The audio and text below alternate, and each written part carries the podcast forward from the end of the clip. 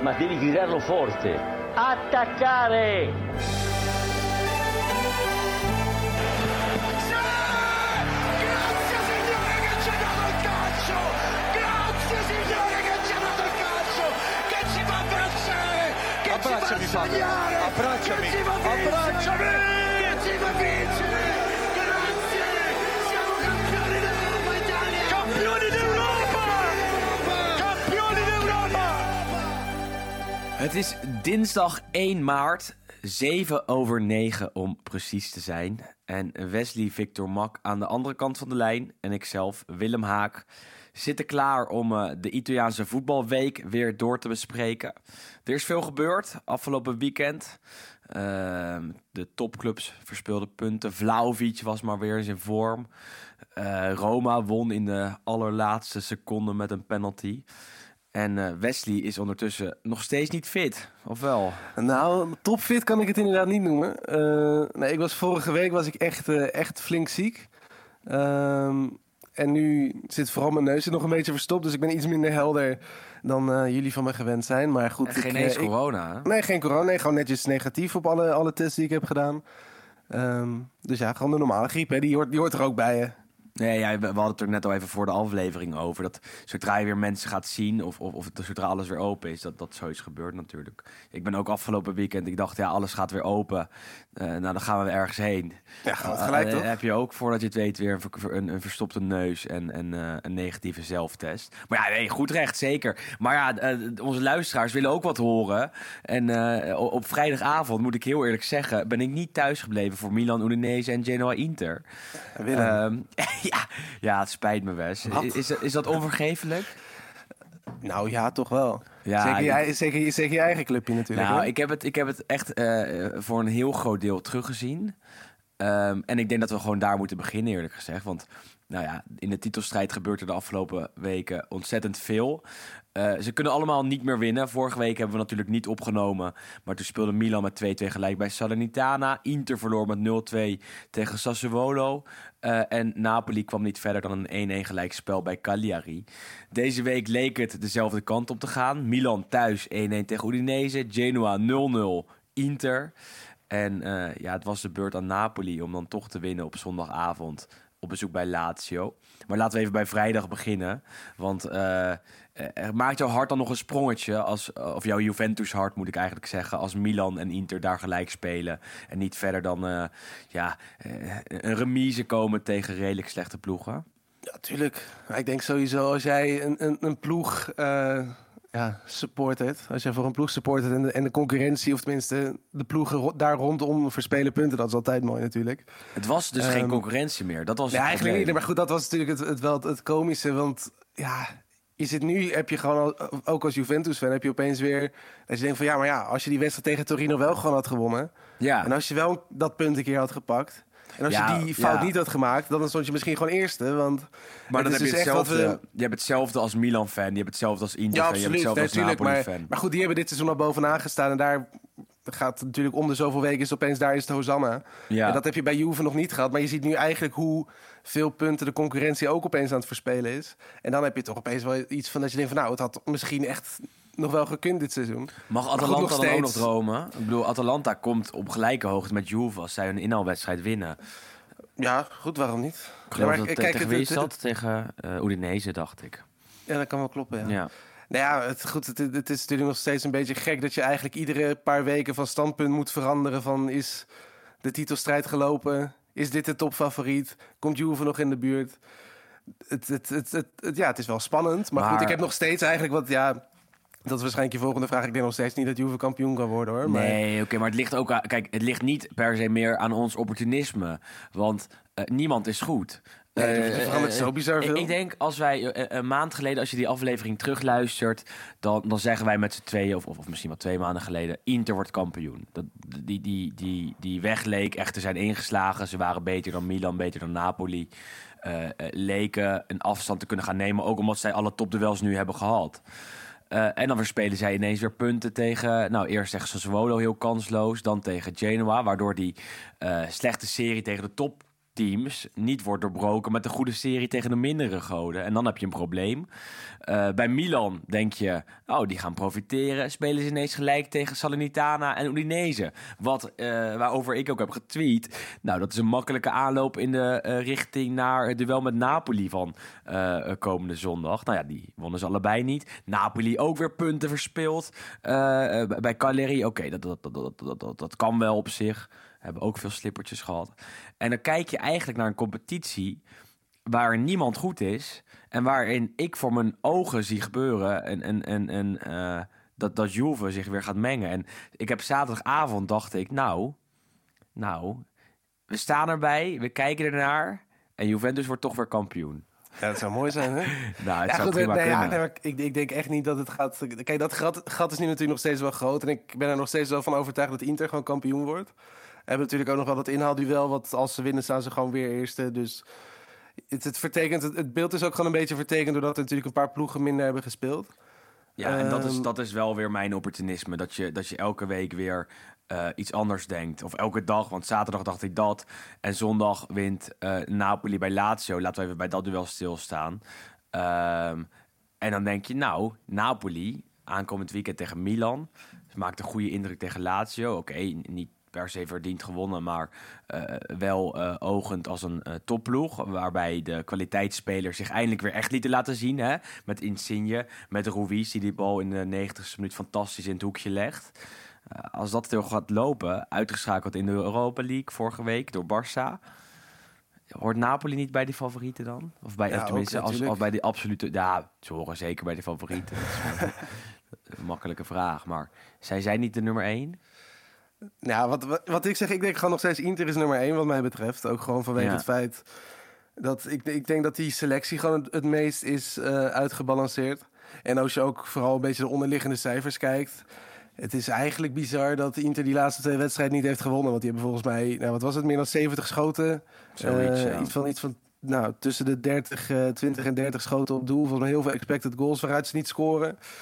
En ja, Volgens mij is expected goals van vijf of zo. ja. Milker Maar het, is echt, het is echt belachelijk. En goed, dat, dat zijn natuurlijk van die periodes. Die heeft iedere ploeg gedurende een seizoen wel een keer. Ehm, maar goed, ja. Ik bedoel, het is ook een beetje die ketchupfles waar Ruud van Nistelrooy natuurlijk ooit over had. Lautaro staat nu natuurlijk al een tijdje droog. Het is zeker een paar wedstrijden niet gescoord.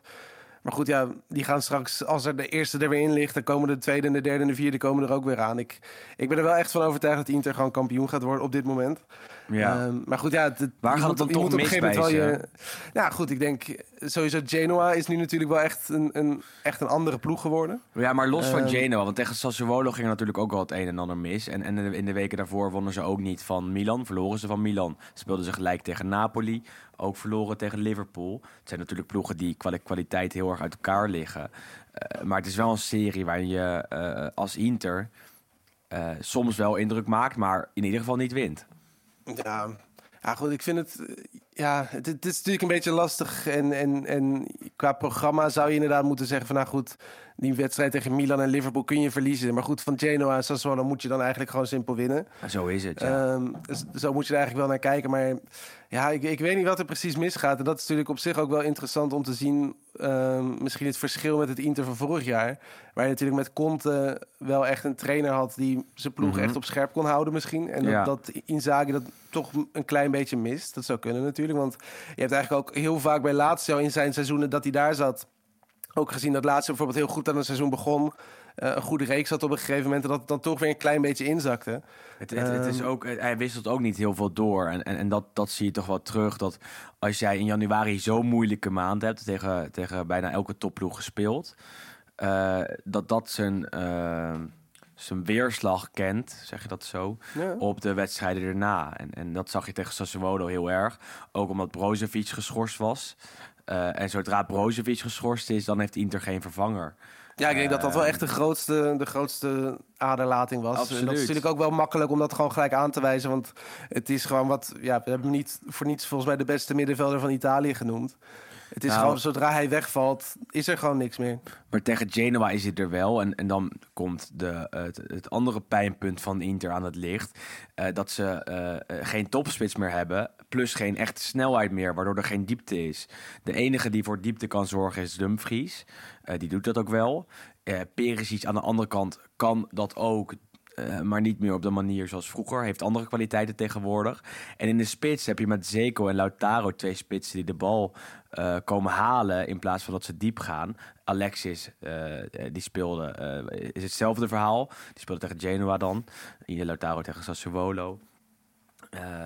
En dan merk je toch dat je steeds vaker pijn aan je hart krijgt als Lukaku weer fleert met, eh, met de Nerazzurri.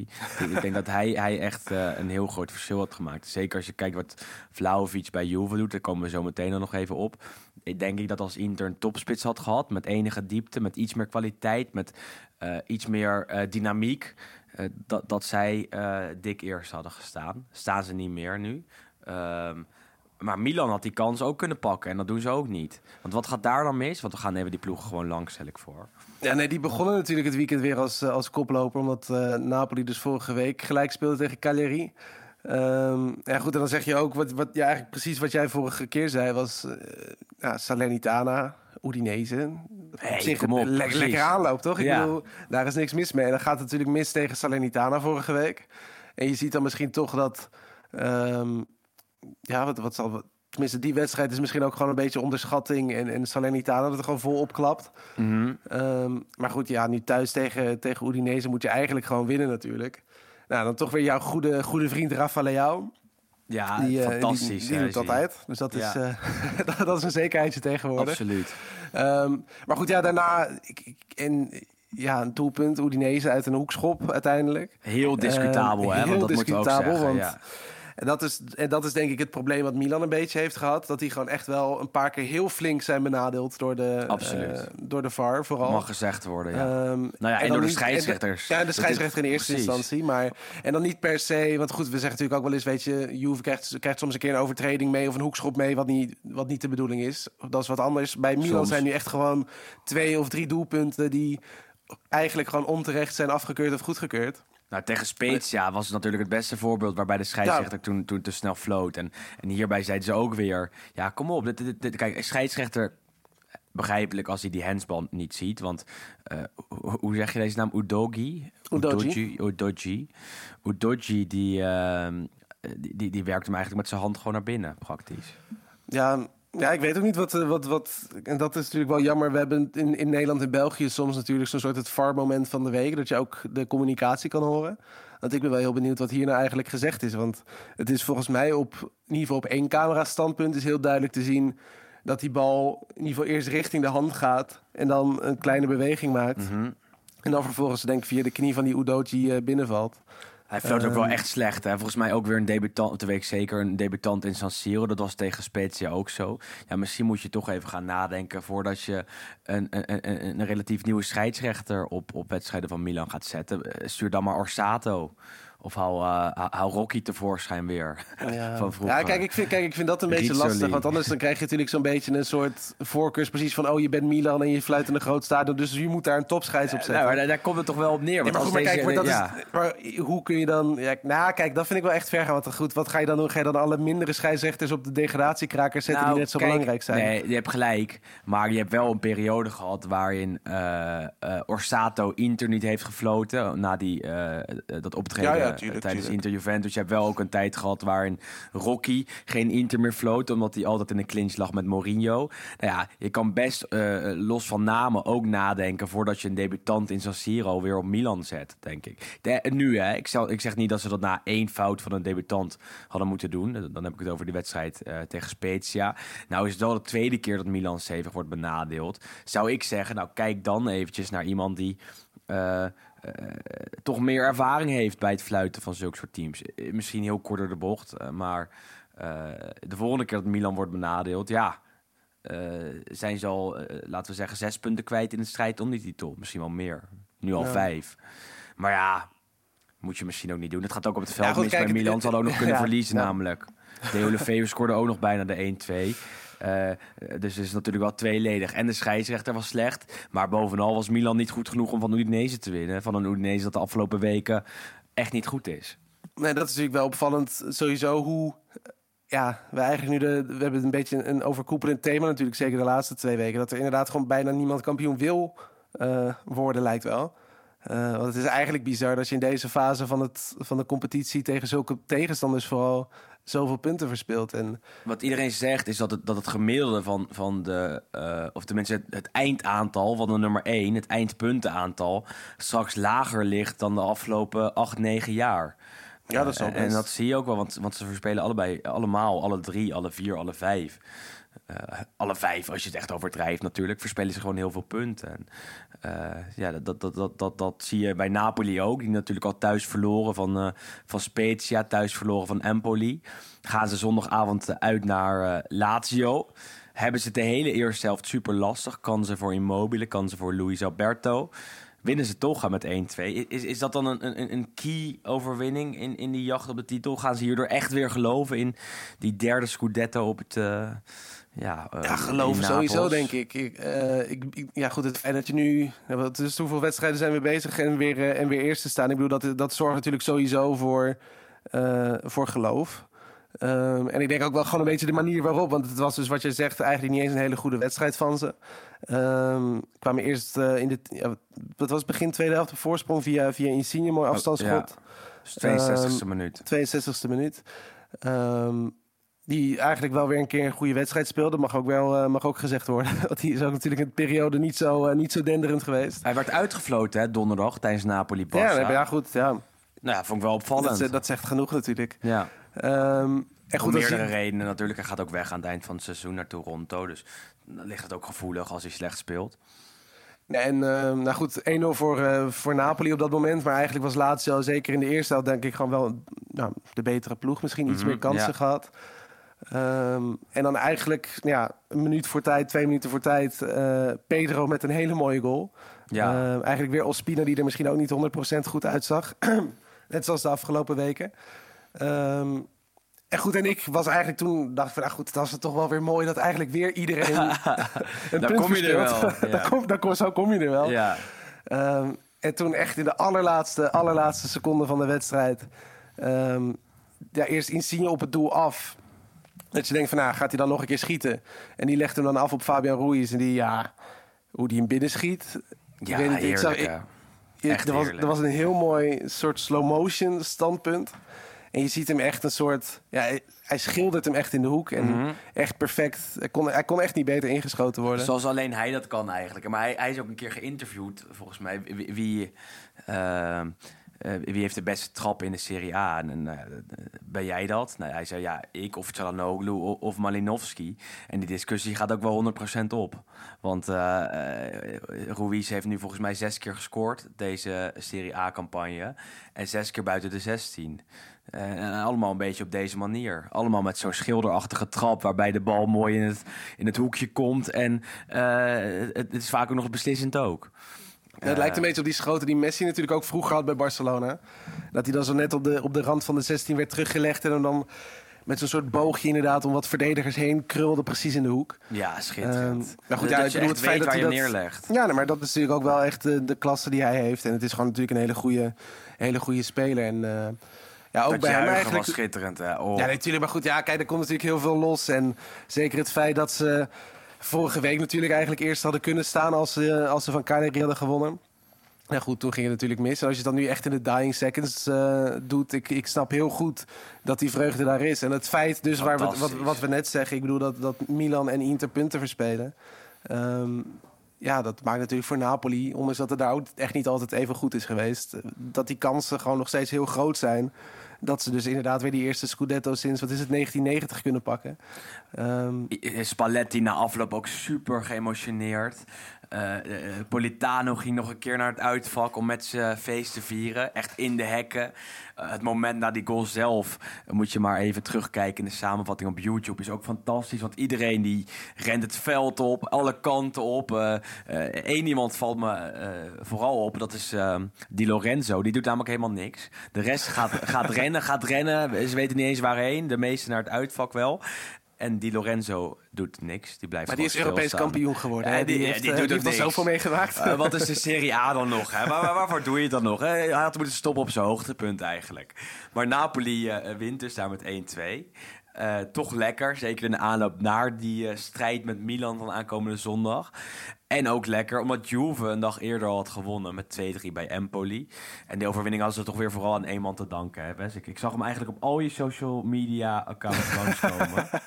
Er was geen Of op allemaal. aan. Was geen allemaal. nou ja, nou ja, op Tinder. Zelfs op mijn Tinder. Nee, het was... Ja, ik weet... Ja, het is, is, het is echt indrukwekkend. En ehm, ja, ik ben, echt, ik ben echt een beetje een soort van verliefd geworden op, op, op, die, op, ja, op Dusan Vlahovic eigenlijk. Om het, Swipe je eh, naar rechts. Ja, ik zou echt eh, zeker naar rechts swipen. Ja, goed, kijk, het is... ehm, je weet, je koopt natuurlijk een spits eh, voor veel geld. Je mag er wat van verwachten. Ehm, maar denk ik ook gewoon vooral de... Ja, je hebt toch een klein beetje misschien een ja, slag om de hand. Eh, weet je, hij is e- 21, 22, jong. Eh, ja, goed, met alle respect, bij Fiorentina deed hij het goed. Mhm. Maar goed, je moet dan toch nog maar zien hoe hij het dan doet bij een grotere club... waar natuurlijk ook de druk en de verwachtingen natuurlijk veel hoger zijn. Ja, Maar als je eigenlijk ziet hoe hij nu zijn eerste, wat is het, zes, zeven wedstrijden heeft eh, gepresteerd. Ik bedoel, gedebuteerd in de Serie A. Na zeven minuten ligt de eerste erin. Gedebuteerd in de Coppa Italia. In de allerlaatste minuut maakt hij de winnende, nou, via een verdediger dan, eh, tegen Sassuolo. Mhm. Debuut in de Champions League, dat duurde 32 seconden. Ja, ja. het, is, het is echt wel indrukwekkend. En allemaal goede goals, hè? Allemaal en, voor dat, dat, dat ook absoluut. En, en ik denk dat misschien de twee goals tegen, tegen Empoli afgelopen weekend waren nog wel de, eh, echt het toonbeeld. Echt, echt een, een heel goed voorbeeld van waar hij zo goed in is. is dat Welke hij, vond je het mooist?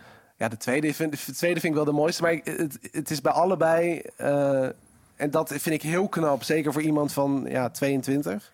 Dat hij zo rustig en eh, soort bijna analytisch denkt: van als ik dit doe. Dan is dit het gevolg. Want ik denk, bij, zeker bij die eerste goal, eh, krijgt hij natuurlijk de bal. Het staat dan al 1-1. eh na een beetje een frommelgoal van, van Empoli uit een hoekschop. Ehm, hij krijgt de bal en iedere spits, of tenminste gevoelsmatig. Ik zat ook al met mijn voet mee te bewegen. Ik zou die bal binnenschieten. En wat hij doet, hij staat erop, doet hem een klein beetje naar achteren. en Schiet hem vervolgens met links. Zodra iedereen op de grond is gevallen van de, van de Empoli-verdediging, schiet hij hem binnen. Ja, gewoon het feit dat je op dat moment nog zo rustig en helder kunt denken van... hé, misschien is direct schieten niet de allerbeste oplossing hier. Laat ik even een seconde wachten. Hij denkt als een middenvelder. Snap je wat ik bedoel? Hij, alsof Ja, hij op, op de middenstip staat en niet voor het doel. Blijft hij zo rustig in zijn handelen, in zijn kapbewegingen, in zijn nadenken. En dat resulteert erin dat hij, dat hij eh, eh, als enige op het veld zich realiseert wat hij moet doen als hij eh, in die 16 staat en kan scoren. En dat is zijn grote kwaliteit. Naast, naast al die andere kwaliteiten natuurlijk. Maar Het is echt indrukwekkend. En in de tweede helft, die goal vind ik persoonlijk mooi... omdat daar misschien de moeilijkheidsgraad nog wat heftiger is. Ja. Want op een gegeven moment wordt Morata wordt dan ingebracht voor, eh voor Keen, geloof ik. Ehm, nou, uitbraak. Morata speelt hem eigenlijk helemaal niet zo lekker af op Vlaovic. Een beetje half achter hem. Mhm. En op de een of andere manier neemt hij die bal aan. En die aanname is precies goed. Dat hij hem dan voor zijn rechter heeft neer, eh, neergelegd. En met een stiftje eh, ja, over de doelman heen. ik hou er ook Ja, zoveel het, van. het is... Kijk, stiftjes, je- ik weet het is jouw favoriet. Ik vind het ook hartstikke lekker. Al, al maar... Mhm. was het geen echte stift, het is meer een lopje of weet ik veel. Ik, hou echt van de stift van buiten de 16 nog Ja, wel meer. Daar is hij ook de hartstikke goed de in. Totti-stift? De Totti-stift, nou, de Vlaovic-stift die de eerder dit seizoen ook al deed tegen Genoa. Toen nog in het shirt van Fiorentina. Maar, maar de finesse bij deze goal is ook fantastisch. Hè. Die aanname, Die aanname, is, ja. is, is de moeilijkheidsgraad is denk ik wel 9 of 10. Vervolgens dat stiftje is ook weer doordacht en slim. Want hij weet, de keeper komt uit, die gaat naar een hoek. En, eh, of die kiest een hoek, die gokt een hoek. En ik stift hem er, gewoon overheen. En, of lop hem er overheen. Ik denk dat lop, lobben hier meer eh, van toepassing is. Maar ja, dan zie je toch dat hij een Juventus dat echt niet veel beter speelt dan voor de winterstop, voordat zijn eh, komst officieel werd, wel gewoon aan het winnen is en niks meer verliest. En dat Ja, dat- toch echt grotendeels door Vlaovic. En Ja, daar kan je, absoluut. kunnen we bijna niet omheen. Ja, absoluut. Want ik denk het grote, tenminste het euvel op dit moment is natuurlijk een beetje dat er heel veel blessures zijn. Mist, ja, mist natuurlijk een stuk of acht of negen spelers die normaal gesproken wel nou, ja, praktisch elke week spelen. Ehm, maar ik denk inderdaad het grootste verschil voor winterstop en, en, en na winterstop bij Juve is gewoon inderdaad het feit dat hij daar staat en je weet. En dat is ook heel duidelijk te zien in het spel. Ik bedoel, er gaat een lange bal en hij houdt die bal vast. Hij kan een bal kaatsen, hij kan een actie maken. En dat is echt wel iets wat je, wat je mist. Dus je, hebt eigenlijk, je geeft automatisch gewoon door hem daar neer te zetten en zijn eh, ja, presence daar te hebben.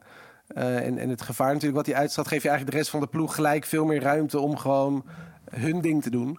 Ehm, omdat hij gewoon praktisch in zijn eentje is hij gewoon de aanval van Juve op dit moment. En Ja. dat vind ik echt eh, ja, heel indrukwekkend hoe die, eh, hoe die dat doet. Maar wat jij zegt, is het, ja, het spel zelf is nog steeds niet goed. Ehm, Nou, dat is problematisch toch? en dat is op zich aan de ene kant.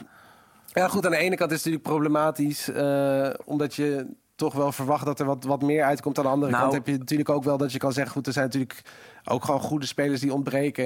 En je Nou ja, pakt wel gewoon je punten. Want ze zijn nu, wat is het, 14 wedstrijden op rij ongeslagen.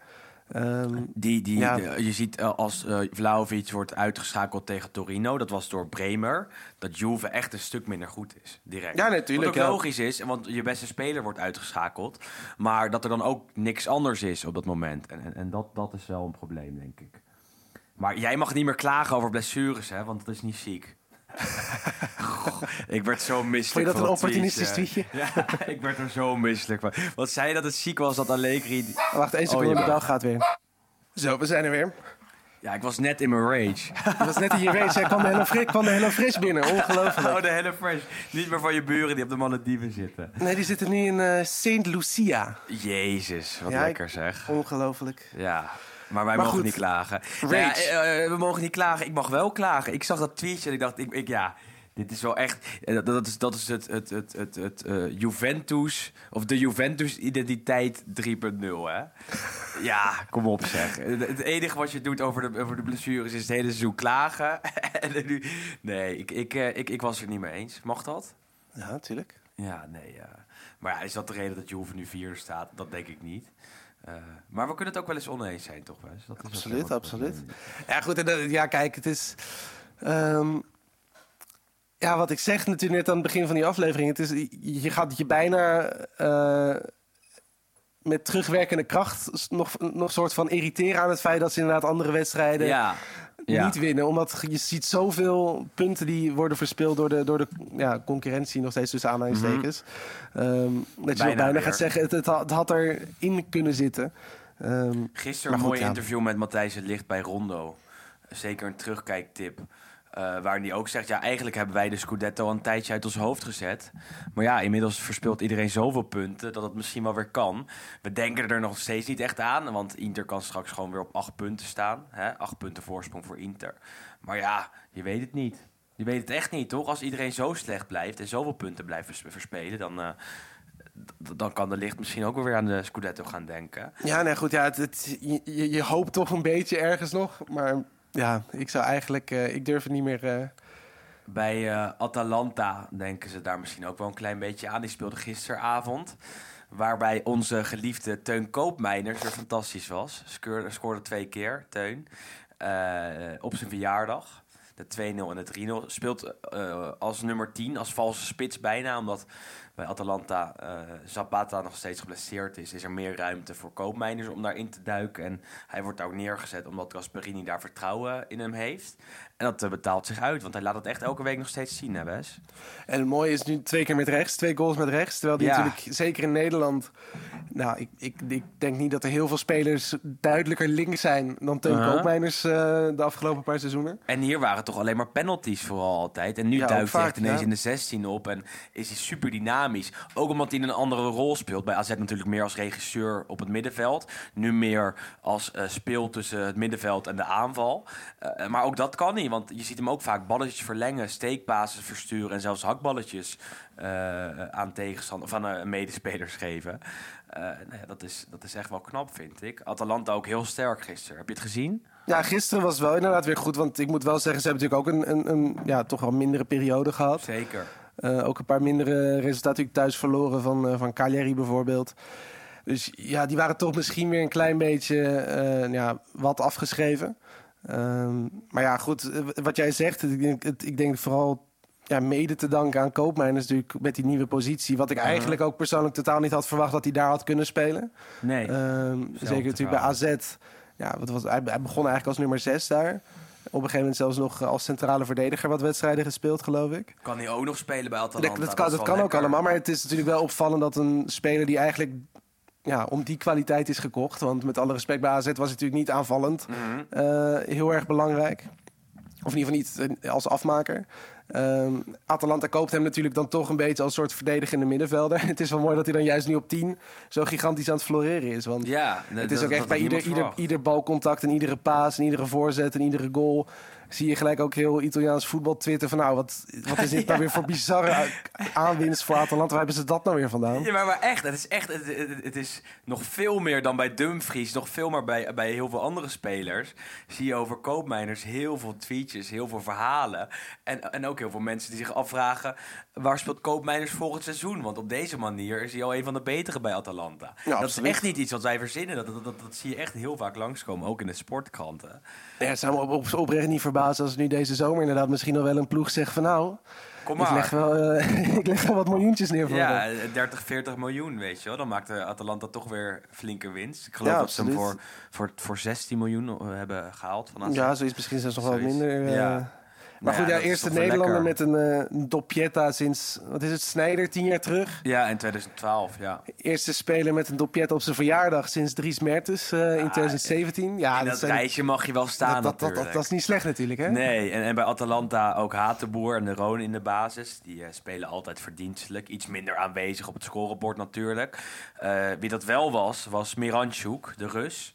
Ehm, die, die, die, die stak twee handen in de lucht, heel even kort, om, sorry te zeggen. Ja, dat was wel opvallend natuurlijk. Afgelopen week was dat tegen Olympiakos. Ja, dat, donderdag. dat, dat, dat Miranchuk inderdaad dat shirt natuurlijk met eh, No War in Ukraine. Ja, eh, En Malinowski toonde. scoorde toen twee keer ook, dus dat was ook nog mooi. Nou. Malinowski, de Oekraïner, die ook heel actief is op de sociale media en ook daar met, met de shirt Stop the War. Nou, Ehm, Ja, het is en, natuurlijk eh, wel. ja. Ik denk vol- volgens mij is het een van de weinige ploegen in de, in ieder geval in de grote competities waar zowel een Rus als een Oekraïner in hetzelfde Mhm. elftal spelen. We zijn goede goed, vrienden. het zijn sowieso goede vrienden, dus ja, het, het is ook allemaal natuurlijk een beetje over één kam scheren om nu te zeggen alle Russen zijn slecht en alle Oekraïners zijn goed natuurlijk. Ehm, het is natuurlijk ook zeker, ja, deze gasten zijn gewoon atleten, die hebben daar niks mee te maken met al die politieke, eh, politieke zaken natuurlijk. Alleen het was wel opvallend die reactie van Miranchuk na zijn goal. Ja, Want die schiet er 4-0 binnen en ja, schaamte. het, het, het lijkt, het schaamte. lijkt echt, hij lijkt zich echt te schamen. Want Ja. hij, hij durfde, ook- tenminste hij scoorde en hij deed gelijk zijn kop naar beneden. Mhm, mhm. Ehm, En twee handjes omhoog, die hadden die Ja. gelijk weer weg. Maar het was wel een mooie, dat mooie is echt een, vond het, ik. het, En, het was, het was heel bijzonder. En je zag Ja. natuurlijk afgelopen weekend in, in Portugal geloof ik met Jaremchuk. Oudspits van Gent. Die daar natuurlijk als Oekraïner eh, door het hele stadion werd eh beapplaudisseerd. ja, en de aanvoerdersband Ehm, kreeg van Vertongen natuurlijk. Aanvoerdersband. En ja, je ziet natuurlijk in veel meer competities dat er eh, ja, Ja. echt wel aandacht voor wordt Nou, gevraagd. Dat is alle- natuurlijk heel mooi. Alle Serie A-wedstrijden begonnen vijf minuten later, ook eh, dit weekend. Als, als teken dat ze tegen de oorlog zijn. En je zag bij heel veel clubs ook op de, de scoreborden staan: Stop the war. Veel Oekraïnse vlaggen. Dus ook in Italië is men, men, men, men er wel mee bezig. Wat ook logisch is natuurlijk.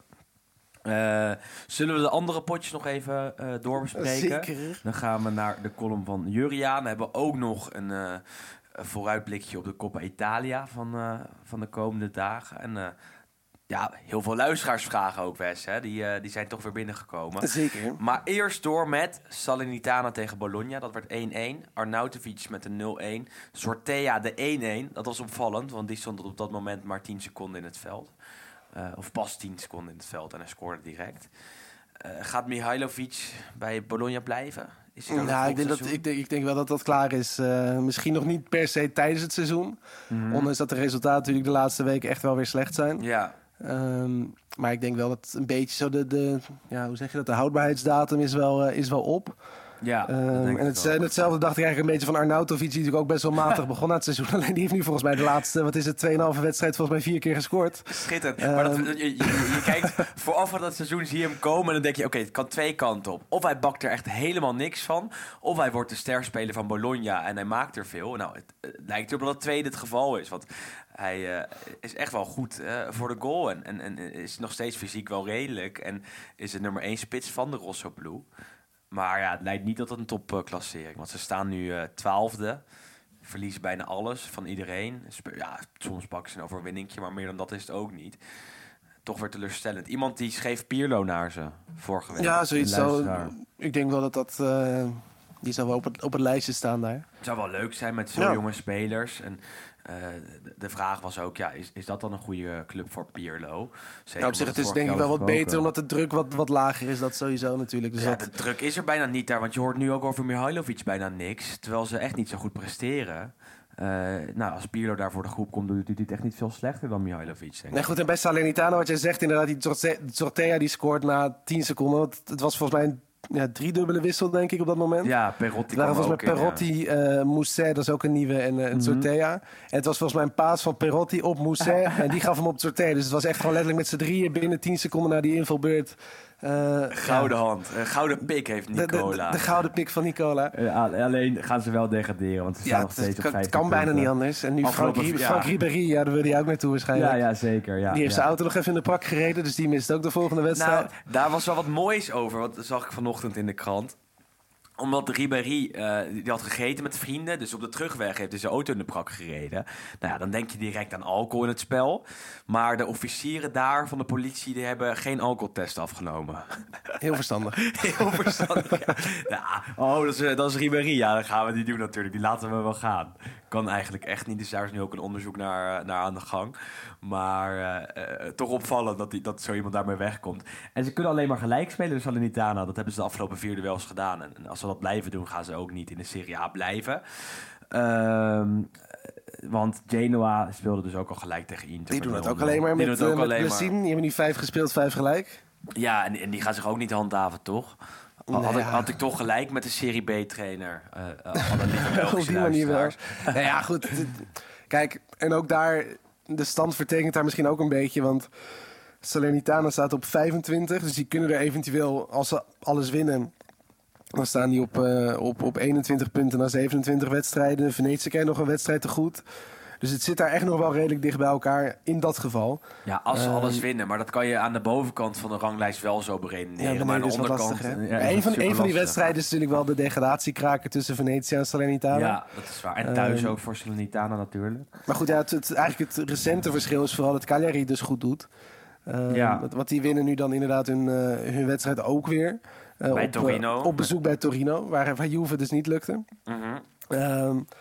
Ja, die, zijn dan, die, die zijn dan echt wel weer goed bezig. En, en, en die staan nu volgens mij weer op 25 punten. Natuurlijk heb ook weer een paar wedstrijden ongeslagen... waar die natuurlijk het begin van het seizoen praktisch alles verloren. Maar wat Ehm, Bazzari daar voor elkaar krijgt, is echt wel heel knap. Hij is vaak door ons belachelijk gemaakt, omdat hij de afgelopen jaren Ja, terecht ook. nou ja, terecht ook. Maar wat hij nu presteert met Cagliari is echt super knap. Hè? Ik bedoel, eh, ze winnen eh, bij Samp, ze winnen nu eh, bij Torino. Ehm, ze, ze pakken punten tegen, tegen Napoli, een puntje tegen Napoli nu. Eh, eh, spelen goed voetbal, hij laat ze renderen. Hij heeft eh Pavoletti weer eh, eh, tot leven gewekt.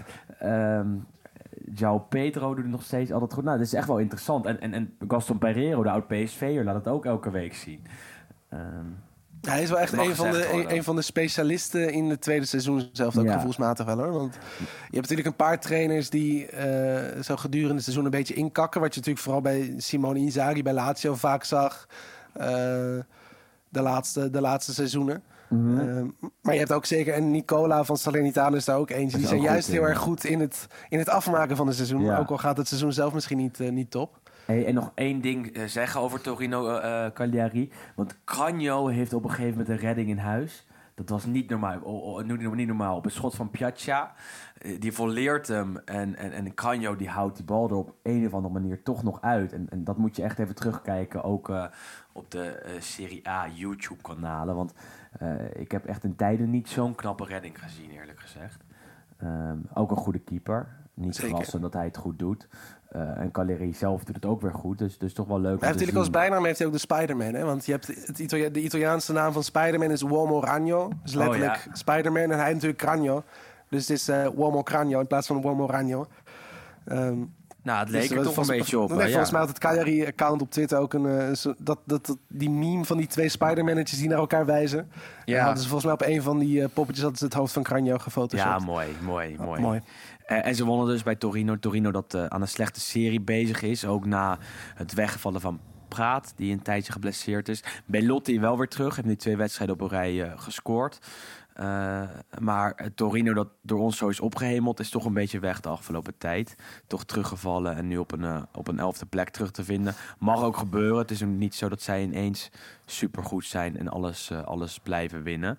Uh, Sassuolo Fiorentina hebben we dan nog even overgeslagen van zaterdagavond. werd 2-1. Fiorentina toch de afgelopen weken teleurstellend.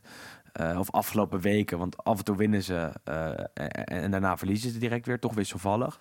Zag je nu ook tegen Sassuolo. Sassuolo dat wel weer uh, goed voor de dag kwam. Ja, die hebben daar die, natuurlijk die Hamer Traoré, die de laatste weken echt wel heel goed is. Absoluut. scoorde Schijnt... tegen... Wat zei je? Nou, die, daar schijnt Juve nog een optie te hebben van 16 miljoen. Ja, die hebben dus. Het was sowieso een beetje een rare deal. Want hij zou toen op een gegeven moment naar Fiorentina gaan. Uh, tenminste, dat was toen halverwege het seizoen. Was dat, toen, was, toen speelde hij bij Empoli. En toen was halverwege het seizoen was een soort van door de technisch directeur gezegd van nou goed, aan het eind van het jaar gaat hij naar Fiorentina. En eigenlijk op het moment dat het eind van het jaar steeds dichterbij kwam, bleek die deal toch niet helemaal goed uh, te zijn gegaan.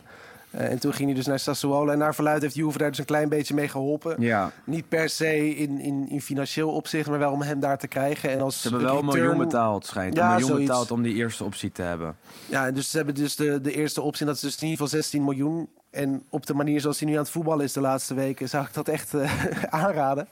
Ja. Um, maar goed, ja, dus Sassuolo laatste week natuurlijk sowieso wat, uh, weer wat beter. Uh, krijgen dan een paar minuten voor tijd Artur Cabral van Fiorentina met zijn eerste goal in Italië. Mm -hmm. uh, dus dan denk ik van, nou goed, 1-1 kan. Uh, op dat moment staat Fiorentina alweer met een man minder. Want die hebben volgens mij ook al acht rode kaarten gehad dit seizoen. Ah, maar dit was weer zo'n domme rode kaart van ja. Bonaventura. Als je zo naar de scheidsrechter toe loopt en, en, en, en zo uitkaffert... dan krijg je in Italië gewoon een rode kaart. En dat moet je als Italiaan al helemaal weten.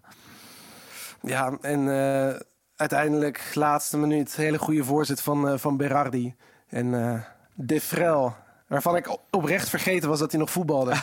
uh, ik zie hem, ja, ik zie hem af en toe voorbij komen. Dus nu in de tweede seizoen zelf dat ik Sassuolo weer wat vaker heb aangezet. Maar ik was echt eventjes vergeten van zijn bestaan überhaupt. uh, maar die komt dan prima binnen. Dus uiteindelijk 2-1 voor Sassuolo is dan toch weer een uh, ja, mooie overwinning van de ene ja, concepttrainer, moderne trainer op de andere. Absoluut. Sassuolo uh, nu op, op, op, na 27 wedstrijden. 9 gewonnen, 9 gelijk, 9 verloren. Doelsaldo 45 voor, 45 tegen. Ja, dat is de, de, de, perfecte balans. En ze staan ook nog tiende van de 20. Nou ja, het gemiddelde elftal van de Serie A zou je dan zeggen. Maar het is echt veel meer dan dat, want ze hebben zoveel mooie spelers. Absoluut een, een, aanrader om aan te zetten en om te kijken. En tegen Inter maakten ze vorige week ook weer gigantisch veel indruk. Uh, met al hun talenten in de aanval. Want ze zetten gewoon een aanval neer met Berardi, uh, Scamacca, Traoré en Raspadori daarachter. Ja, dat is, uh, dat is toch echt genieten. En dan kom je al snel tot, tot 45 doelpunten. Meer dan Juve bijvoorbeeld. Um, Spezia, Roma. Nou, Verona, Venetië werd 3-1 trouwens. Laten we dat eerst even doen. Hattrick van Simeone. Lekker. Ja, weer hè.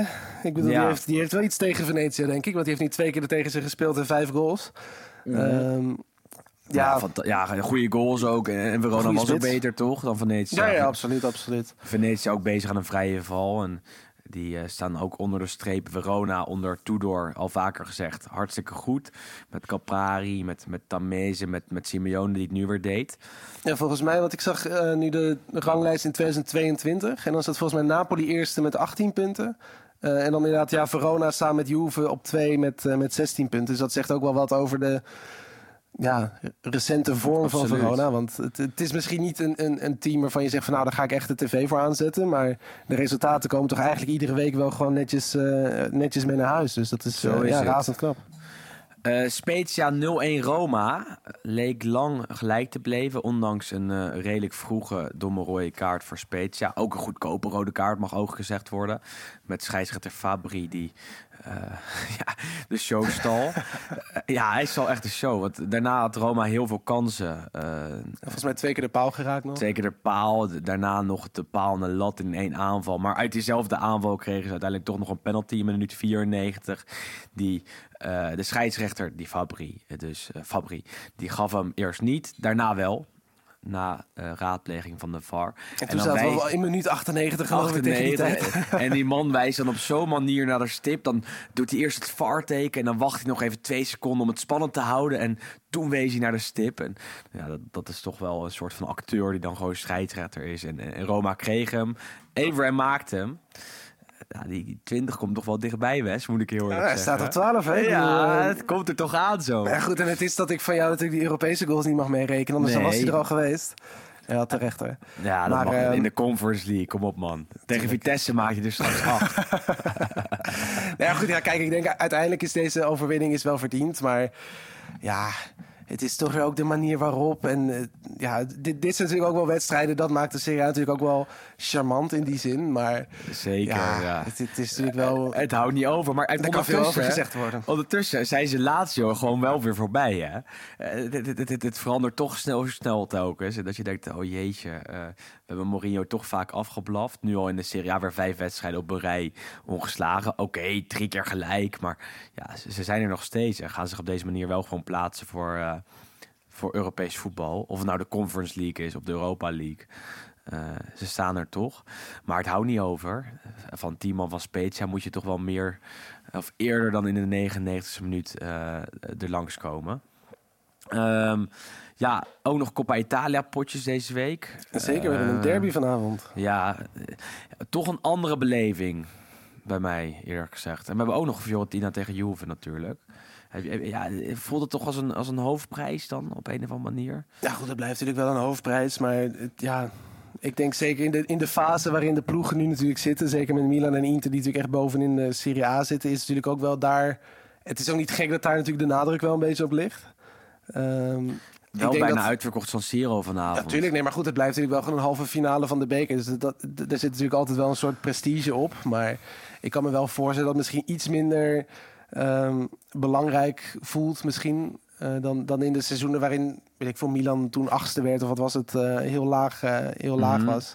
Kijk, dan, heb, dan kun je natuurlijk echt zeggen dat dat een, een, een soort troostprijs is.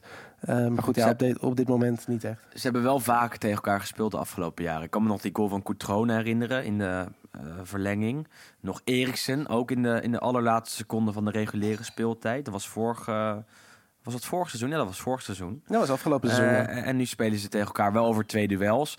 Wat opvallend is, is dat de uitdoelpuntenregel nog wel telt in de Coppa Italia. Dus niet meer in de Champions League enzovoort. Maar wel in eh, de Italiaanse binnenlandse beker. Dus als Inter vanavond, ze spelen vanavond uit, ook al is het in San Siro, Milan de thuisspelende ploeg, twee keer scoort. Ja, dan, dan, dan heb je dat toch goed voor elkaar. Ja, ze gaan die wel Ehm, af, afschaffen ook hoor, die regel. Dus vanaf volgend seizoen is het niet Ja. meer. Maar blijkbaar omdat dit toernooi al bezig was, kon dat niet. In ieder geval een gek verhaal. Nee, ja, Eh, precies. Ik snap het ook niet helemaal, want die regel eh, in Europees verband was al een tijdje doorgevoerd voor, voor mijn gevoel. Hè? Eh, Tenminste, al bekend dat het zo zou gaan. Eh, Milan-Inter, dus interessant. Allebei niet goed in vorm. Morgen ook nog Fiorentina-Juve. De terugkeer van Vlaovic op het oude nest. Ook zeker een leuk. aanrader. Toch? Ja, dat, daar moet je toch voor gaan zitten. Eh, allebei de wedstrijden om 9 uur. En dan hebben we aankomend weekend weer Serie A voetbal. En daar heeft Juriaan van Wessem natuurlijk alvast naar vooruit gekeken. Want zondagavond op de planning Napoli tegen Milan. We kijken even terug naar wat eerdere ontmoeting. Een met Juriaan.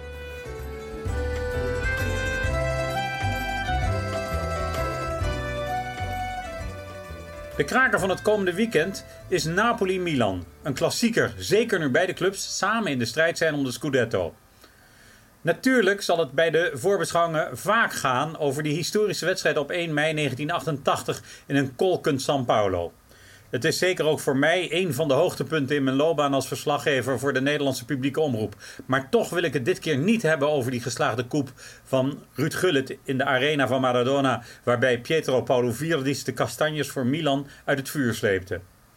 Er waren aan het einde van de jaren 80 nog meer mooie confrontaties tussen beide clubs. Een jaar ervoor speelden ze tegen elkaar en was de spanning voor de Napolitanen te snijden.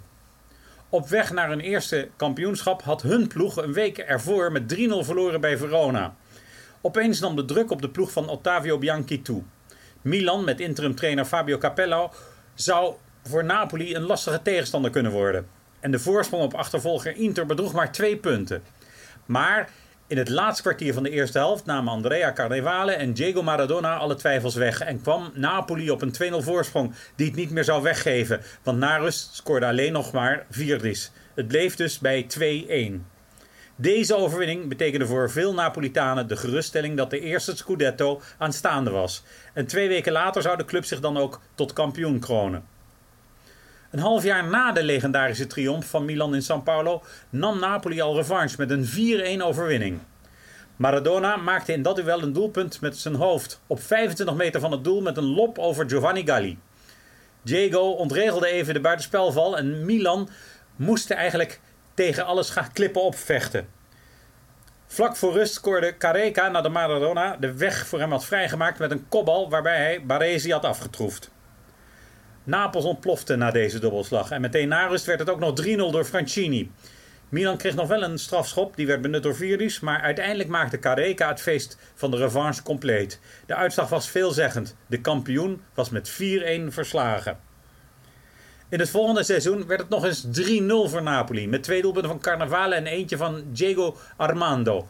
Met een subtiel stiftje langs Galli. Hij was net teruggekeerd nadat hij eigenlijk een maand had gemuid in Buenos Aires. Omdat hij niet meer terug wilde naar Napels. Maar toen hij weer in Napels was, wilde hij natuurlijk wel met Napoli Milan verslaan. Het publiek in Napels hoopt vooral op een dergelijk resultaat. Waarmee de poort naar een derde Scudetto op meer dan een kier zal worden gezet.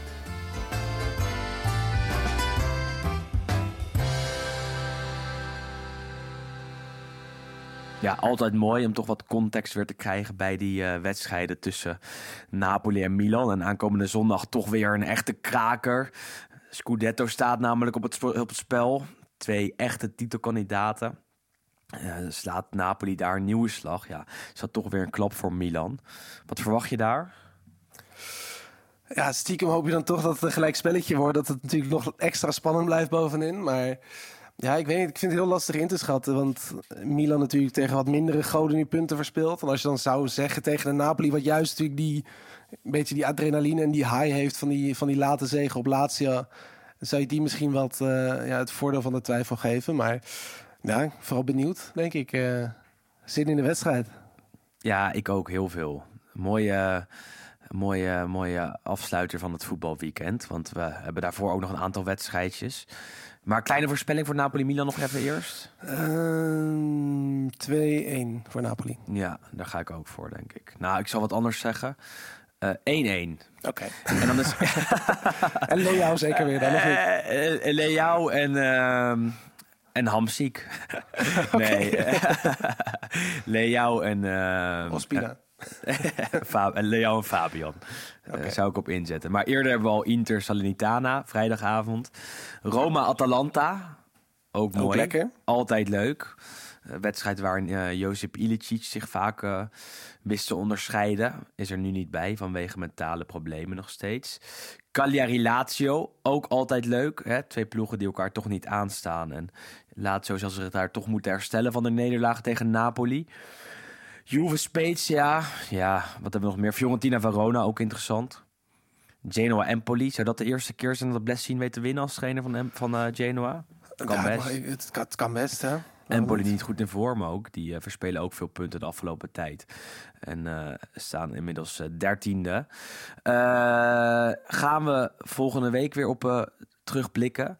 Ik stel voor dat we nu even kijken naar de luisteraarsvragen. Want die zijn er weer eh, veel. Eh, jij Twitter, ik Instagram. Is dat een idee weer? Yes, ja, ik moet zeggen, we hebben eigenlijk heel veel... We, we kijken natuurlijk altijd voorafgaand aan de uitzending een beetje in de vragen. Dus we proberen het meeste proberen we natuurlijk wel gelijk te behandelen. Absoluut. Eh, want ik zie hier ook eigenlijk een stuk of drie, vier vragen over koopmijners. Dat hebben we intussen wel gehad. Ehm nog een van Tom een mooie knipoogvraag naar jou. Eh, eindigt Napoli nog steeds buiten de top 4? Willem? Ja, kijk, wij moeten die voorspellingjes gewoon eigenlijk niet meer doen. Want elke keer, ik heb, ik heb, dit, ik heb denk ik dit seizoen meer dingen gezegd die mezelf belachelijk kunnen maken. Of waarmee ik mezelf belachelijk maak dan ooit. Ik heb Leao heb ik, eh, eh, afgekraakt. Ik heb gezegd dat als Inter kampioen wordt het een schande is. Nou, is misschien ook wel zo. Ik heb gezegd dat Napoli buiten de top 4 eindigt. Dus als je die domme uitspraak op een rij zet, dat, dan, dan heb je echt wel een berg bullshit eigenlijk. Zou Dosti zou het nog een keer doen, hè, Wes? Dat, dat, hebben Ja, die van misschien nog een keer eh, alle stomme dingen die we zeggen eh, op een rijtje Ja, zetten. nou, en, en die zijn er natuurlijk genoeg uiteindelijk. Ehm, even kijken of er nog. Ja, maar kijk, weet je wat het is? Als jij elke week of bijna elke week over voor voetbal praat, dan zeg je wel eens wat domme dingen. Natuurlijk. Toch? En alles is weer goed te praten de, de week erna. Dat is ook lekker. Ehm, ja, nog even één ding over Juventus. Die, die blessures. Is dat nou dat er wat misgaat bij het eh, medische team? Of zou je zeggen, ja, dat is gewoon pech? Ja, ik weet het niet. Ik vind het heel lastig in te schatten. Want ze hebben natuurlijk eigenlijk altijd wel, ehm, ja, best wel, best wel veel spierblessures gevoelsmatig. Maar is dat dan inderdaad een, ja, de medische kant? Of is het gewoon puur dat dan spelers heel blessuregevoelig zijn? Want natuurlijk met Ramsey en Dybala, wat misschien wel de laatste seizoenen de grootste voorbeelden zijn. Die zijn gewoon letterlijk iedere twee weken zijn die geblesseerd. Ehm, en het is dan, ja, ik weet ik vind het toch wel lastig om aan te wijzen wat er dan de achterliggende... eh, Ja, vanaf hier ook is, het moeilijk te, moeilijk te doen natuurlijk ook uiteindelijk. Het feit, ja, het feit is wel, ze hebben nu natuurlijk ook wel pech gehad. Want natuurlijk Chiesa gelijk een hele zware blessure met zijn met zijn kruisbanden. Nu bij de, die Caio Jorge, die nog totaal niet overtuigde overigens. Maar die mocht dan een keertje meespelen met de jeugd. Met de onder 23. En die scheurt dan ook volgens mij zijn, wat is het, een kniepees af. Die staat ook ruim een jaar buitenspel. Ja, dat zijn allemaal wel van die... Van die dingen, dat, ja, dat zit natuurlijk niet mee op dat moment. En, ehm, Maar ja, Dybala Ja. ook gewoon een, een hyper blessuregevoelige speler. Ja, Dus toch, maar dat denk ja, ik dan daar kun ook. je ook En- weinig aan doen. En je ziet het met heel veel spelers. Want Alexander heeft natuurlijk ook ieder seizoen wel een keer een spierblessure. Chiellini natuurlijk zeker de laatste seizoenen vaak.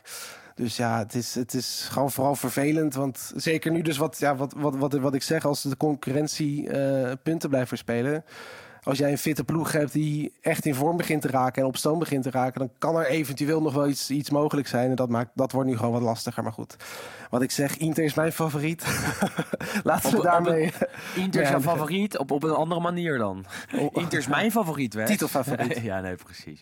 En daarmee is het toch weer tijd om af te sluiten, denk ik, eh, Wes. Dat was hem. Maar niet voordat ik Harmen Ridderbos heb bedankt. Zeker. Voor het eh, monteren en mixen van de podcast. Dat doet hij de afgelopen weken ook al. Alleen, eh, ja, het spijt me. Ik eh, ben hem toen telkens vergeten te noemen. Dit keer niet. Dankjewel, Harmen. En ja, Harmen zorgt ervoor dat de geluidskwaliteit van de podcast... ook al nemen we via het internet op, gegarandeerd blijft. Dus ook voor jullie belangrijk. Jullie zouden hem dus ook wel kunnen bedanken. Eh, dat kan eh, ook via ons. Wij zijn eh, te bereiken op Twitter, op Instagram, via onze eigen kanalen van Wes en Nick dus. Eh, maar ook op Instagram van de Lo Stadio podcast. En ja, voor nu bedankt voor het luisteren. Wij zijn er volgende week weer met een uurtje vol Italiaans voetbal. En dan weten we de uitslag van Napoli-Milan. En weten we vast en zeker meer over de Scudetto. Tot dan. Tot de volgende.